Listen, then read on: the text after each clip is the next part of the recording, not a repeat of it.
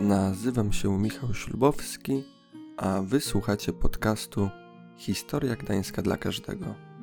Odcinek 15. Cywilizacja pozaziemska Jana Heweliusza. Zanim przejdziemy do odcinka, kilka spraw organizacyjnych. Chociaż głównym celem podcastu jest prowadzenie chronologicznej opowieści o mieście, od dzisiaj będą pojawiać się wątki poza główną osią czasową. Odcinki będą pogrupowane do czterech kategorii: dzieje miasta, makabreski, życie miasta oraz gdańskie kurioza. Mam nadzieję, że dzięki tej zmianie pojawi się więcej ciekawych treści związanych z historią miasta. Oto pierwszy odcinek z kategorii gdańskich kuriozów.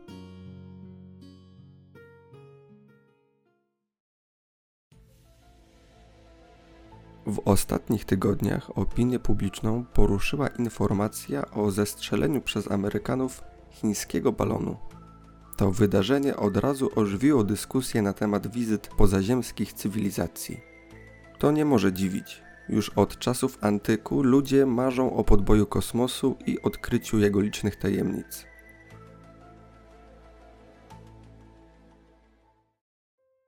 Rzymski pisarz Lukian w swoim satyrycznym utworze Prawdziwa historia opisuje losy żeglarzy, których trąba powietrzna przeniosła na Księżyc, gdzie akurat toczyła się wojna pomiędzy Endymionem, władcą Srebrnego Globu, a Faetonem, królem Słońca, o prawo do kolonizacji Wenus. Endymiona wspierali sojusznicy, zamieszkujący Wielką Niedźwiedzicę. Również Faeton nie przybył na pole bitwy sam. Jego wspierali przybysze z Syriusza, istoty z ludzkimi ciałami i głowami psów, którzy walczyli na skrzydlatych żołędziach. Niektórzy badacze doszukują się w prawdziwej historii jednego z pierwszych dzieł science fiction. W epoce nowożytnej kwestia życia poza Ziemią zajmowała największych uczonych. Jeden z największych umysłów XVII wieku, Johannes Kepler, pozostawił po sobie oprócz licznych prac naukowych powieść, którą nazwał snem, w łacinie somnium. W opisanym przez siebie widzeniu sennym Kepler śledzi dzieje nastolatka z Islandii, niejakiego Dura Kotusa. Chłopcem zaopiekował się słynny duński astronom Tycho Brahe, który nauczył Dura Kotusa swojej mowy i zaszczepił w nim fascynację astronomią. Po powrocie na Islandię okazało się, że matka chłopca posiadła umiejętności czarnoksięskie. Przyzwała demona, który miał im wyjawić tajemnice kosmosu. Diabeł opisał im księżyc, nazywany przez niego Lewanią, oraz swoją umiejętność przenoszenia tam ludzi, jeżeli spełni się odpowiednie warunki. Demony, które obawiają się światła słońca, kryją się w cieniu księżyca, a mogą dostać się na Ziemię jedynie podczas zaćmienia. W swoim opisie księżyca Kepler porusza zarówno naukowe wątki, jak i fantastyczne bajania o mieszkańcach i roślinach Lewanii. Zarówno zwierzęta, jak i rośliny na Księżycu są w stanie urosnąć do olbrzymich rozmiarów, ale mają krótką długość życia. Aby chronić się przed skutkami promieni słonecznych, fauna Księżyca ma gadzie cechy, a rośliny odznaczają się grubą korą. Sen kończy się nagłym przebudzeniem Keplera spowodowanym szalejącą na zewnątrz burzą. Naukowiec wykorzystał fantastyczną opowieść do snucia naukowych rozważań. Być może po części była to też próba uporania się z własnymi demonami, bowiem matka astronoma Katarina Kepler została w 1615 roku oskarżona o czarostwo i wtrącona do więzienia. Dopiero po kilku latach sądowej batalii Johannesowi udało się uwolnić matkę i ściągnąć ją do swojego domu w Lincu. Księżycem zajmował się również najsłynniejszy gdański astronom Jan Heweliusz. Żeby ułatwić sobie badanie nocnego nieba, Heweliusz w 1641 roku zbudował obserwatorium na dachu swoich trzech połączonych barokowych kamienic, stojących przy ulicy Korzennej na Starym Mieście.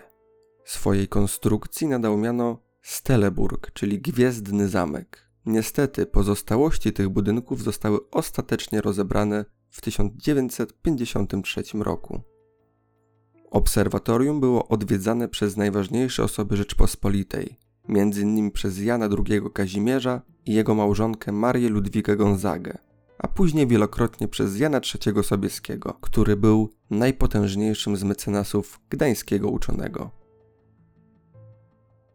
To właśnie księżycowi poświęcona była pierwsza poważna publikacja Heweliusza selenografia, czyli opisanie księżyca.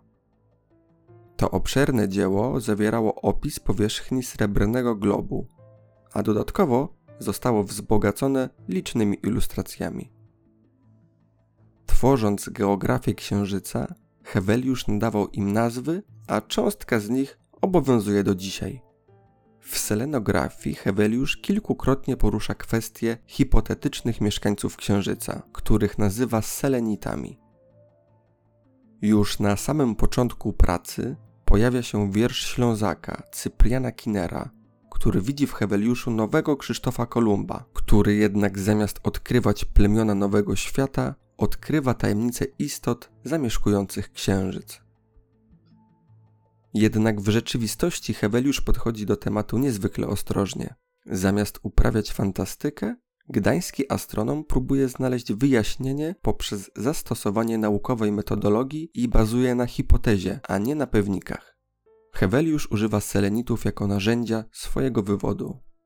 Gdybyśmy mogli żyć na powierzchni Księżyca, pisał, i gdybyśmy obserwowali Ziemię przez najlepsze teleskopy, nie moglibyśmy zaobserwować budynków, wież, roślin, drzew czy istot żyjących na powierzchni Ziemi. Selenici są więc dla Heweliusza figurami obserwatorów. Jednak nie wyklucza istnienia życia poza naszą planetą, istot, które są nam nieznane i których nie potrafimy sobie wyobrazić, a które mogą podlegać zmianom. W swoich rozważaniach Heweliusz cytuje Galileusza, który dowodził, że skoro ludzie żyjący w głębokiej puszczy nie są w stanie wyobrazić sobie otwartego morza, nie oznacza to jego nieistnienia. Heweliusz dopuszcza więc istnienie życia na Księżycu, ale wzbrania się przed fantazjowaniem na temat wyglądu, charakteru czy obyczajów jego rzekomych mieszkańców.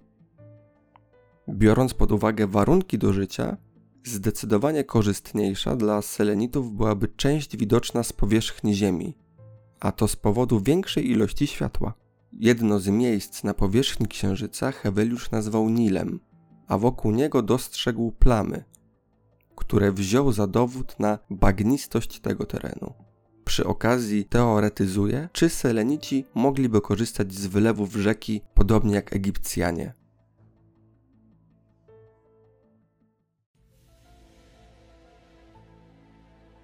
312 lat po opublikowaniu selenografii człowiek wylądował na Księżycu, ale niestety nie odnotowano żadnego kontaktu z selenitami. Kto wie, być może obca cywilizacja wciąż czeka na odkrycie.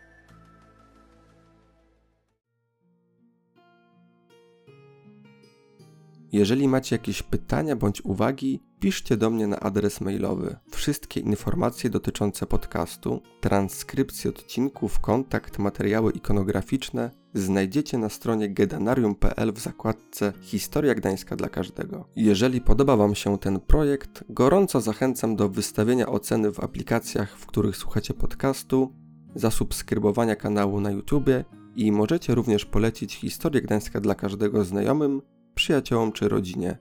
To najlepszy sposób, aby dotrzeć do nowych słuchaczy.